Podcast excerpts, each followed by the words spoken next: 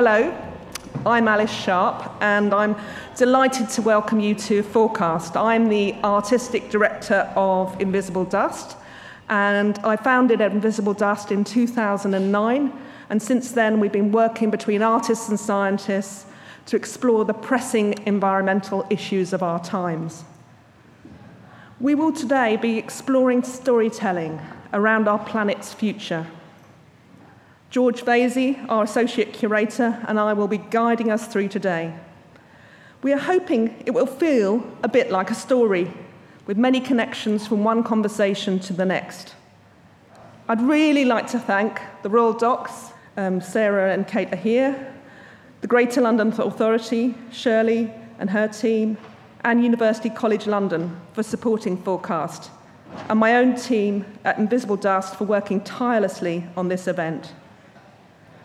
Forecast is part of Sea Change, commissions here at the Royal Docks and the Thames Barrier Park till the 29th of May. And we have four commissions. Two of the artists speaking today, Raqs Media Collective and Melanie Manchot. Also, Simon Faithfull and Dana Olarescu. Thank you so much to those artists. Sea Change is part of the Royal Docks at the Docks programme throughout the summer, and please see the Royal Docks website for details. I'm just going to pass over to Laura, our General Manager from Invisible Dust, and then we're going to have opening remarks from Shirley, Mark, and me. So thank you very much. Um, we are on social media. We're at invisible underscore dust on Twitter and Instagram, and our hashtag today is forecast stories. Um, I'm delighted to introduce the Deputy Mayor for Environment and Energy from the Great London Authority, Shirley Rodrigues. Uh, thank you for being so supportive of our previous work, um, both Forecast and Breathe for Ella by Dryden Goodwin. Morning all, and thank you very much for that introduction, and welcome to City Hall here in uh, London's Royal Docks. Um, and it's really great to be here at Forecast 2023, where there's going to be a fantastic space to um, really promote that creativity, to encourage discussion on climate change, exploring themes from energy supply, biodiversity, and climate activism. Um, and standing in City Hall today, I'm sure you'll hear this uh, throughout today, um, we're in the Royal Docks, which has been transformed and, and just thinking about how that relates to climate change, London's wider environment, and sustainable development. Um, the development of the docks in the 1800s enabled steamships, largely powered by fossil fuels, mainly coal, to trade globally, which of course led to uh, huge increases in carbon dioxide.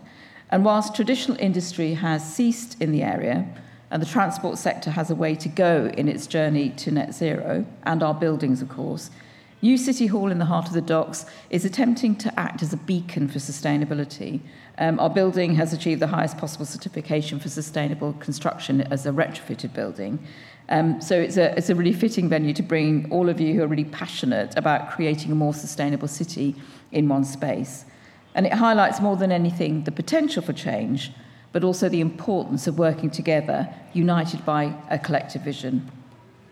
And the mayor, Sadiq Khan, uh, is clear in his vision for London. He wants to make our, our city a cleaner, greener, fairer, and happier city where everybody can flourish. In December 2018, he declared a climate emergency, the first megacity to do so in the world. And in 2020, he brought forward his uh, London net zero carbon target from 2050 to 2030 in recognition of the growing evidence that, that the impacts are here and we need to do much more and accelerate our action.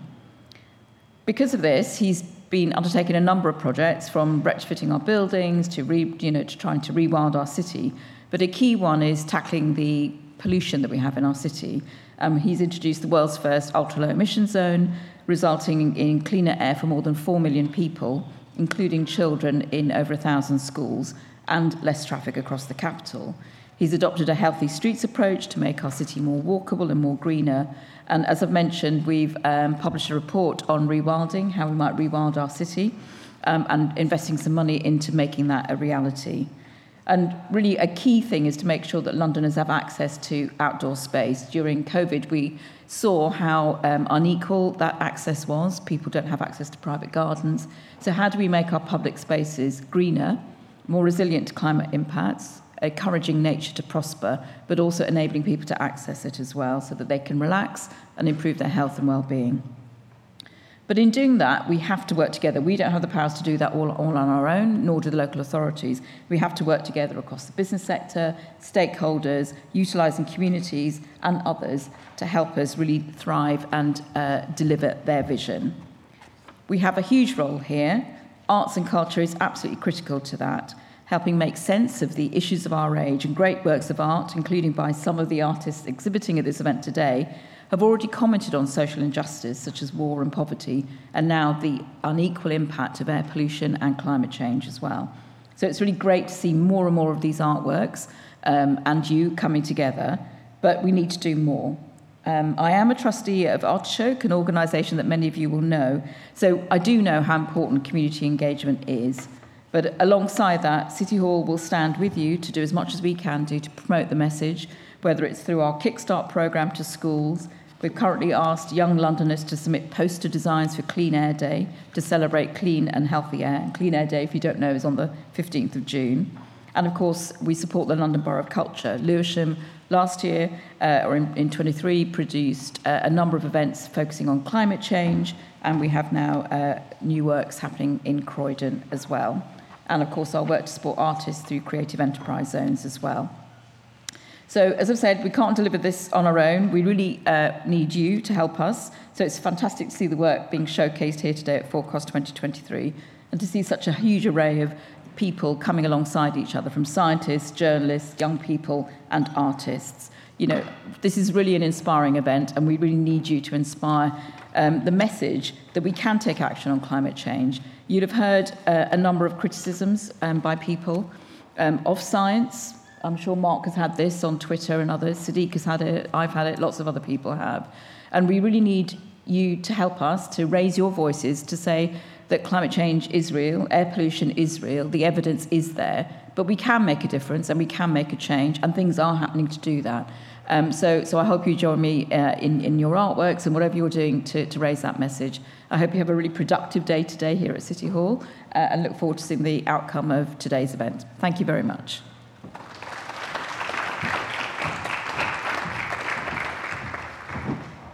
Thank you very much, Shirley, and all your support for our projects as well. Um, I just wanted to introduce Mark Maslin, who's the Professor of Earth Systems Science, University College London. When we first thought of Forecast and we thought about the context of the Royal Docks, Mark was one of the first people I met and started to talk about this incredible role of the Anthropocene and transition to fossil fuels. So it'd be really, really interesting to hear him saying something now, and he's also speaking in a panel this afternoon.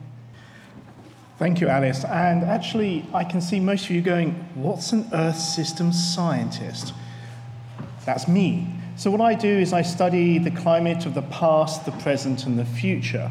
But I also engage with groups both in London, art groups, and businesses around the city. So I represent UCL. UCL has been supporting this symposium, and several of my brilliant colleagues are actually going to be talking today. And I think may, in many ways it's very appropriate that UCL is representing our great city. It was set up in 1827 as the first secular university in the United Kingdom. Anyone, regardless of race, creed, or religion, could actually apply to UCL. As opposed to Oxford and Cambridge, at that point, you had to actually sign and I love academics, you had to sign that you were a member of the Church of England, whether you were or weren't, but you still had to sign the paper. So the only requirements for being at UCL were that you had to be smart enough and you had to be male. I apologize, it wasn't until 1878 that women were allowed into UCL on an equal basis. But this is an interesting period of time between 1827 and 1878 uh, because this is when the Industrial Revolution took off. It only happened once in the whole of the global economy, in the Midlands in the 1840s. It spread like a virus across the whole of Europe. By the 1880s, it made it to Ukraine, but it also made it to Japan, the USA, and Canada, and is still spreading around the world today. And many of us see this as perhaps the beginning of the Anthropocene, the period of time when humans became a geological superpower, influencing a impact on almost every part of the Earth system. It is the beginning of globalization and the era of fossil fuels. And I'll just give you a few facts just so you can actually be reassured that we really are in the Anthropocene. Every year, we move more soil, rock, and sediment than all the natural processes put together. We have made enough concrete to cover the whole world's surface, including the oceans, in a layer two millimeters thick. We make over 300 million tons of plastic every single year. Much of it ends up in our rivers, our oceans, and there's even microplastics being found in human blood. And the best story I have is that a plastic bag has been found at the bottom of the Marianas Trench in the northwest Pacific, seven kilometers down. Unfortunately, it was just a white plastic bag. Just imagine if it said Tesco's or Walmart on it. That would have been a blow for the Anthropocene. We've cut down three trillion trees. That's half the trees on the planet. And my last fact, the one that actually makes me go to sleep at night terrified, is the weight of land mammals. So we actually put them on scales. 30% are you humans. There are 8 billion of us. 67% is our livestock and our pets. Just 3% of the weight of land mammals are all those wild animals that we sit on the sofa on a Sunday night watching David Attenborough, bless him, and see all the wonders of nature. Just 3%. So, welcome to the Anthropocene. So, the Royal Docks, where we are, were first built in 1859. The products of the Industrial Revolution had to be actually spread out and pushed through into the rest of the world so we could actually take the goods that we wanted from them. And I do mean take. So it's also within this decade that the shift between sail and coal happened. And therefore, we have, as Shirley said, we entered the fossil fuel age in shipping. The docks were decommissioned by Margaret Thatcher, who also, as we know, closed the GLC purely because Red Ken was facing her opposite in County Hall, opposing her every move. Now that has become a posh hotel and aquarium, so it seems that neoliberalism has actually won that battle.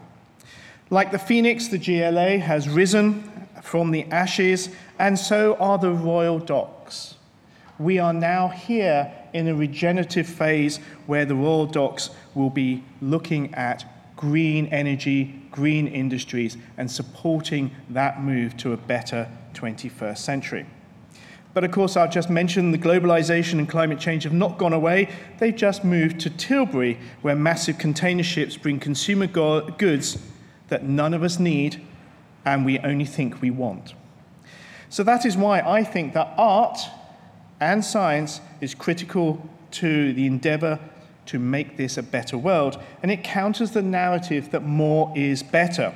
And I, for one, am looking forward to hearing all the amazing talks and feeling the creativity that is central to this event and our great city. Thank you.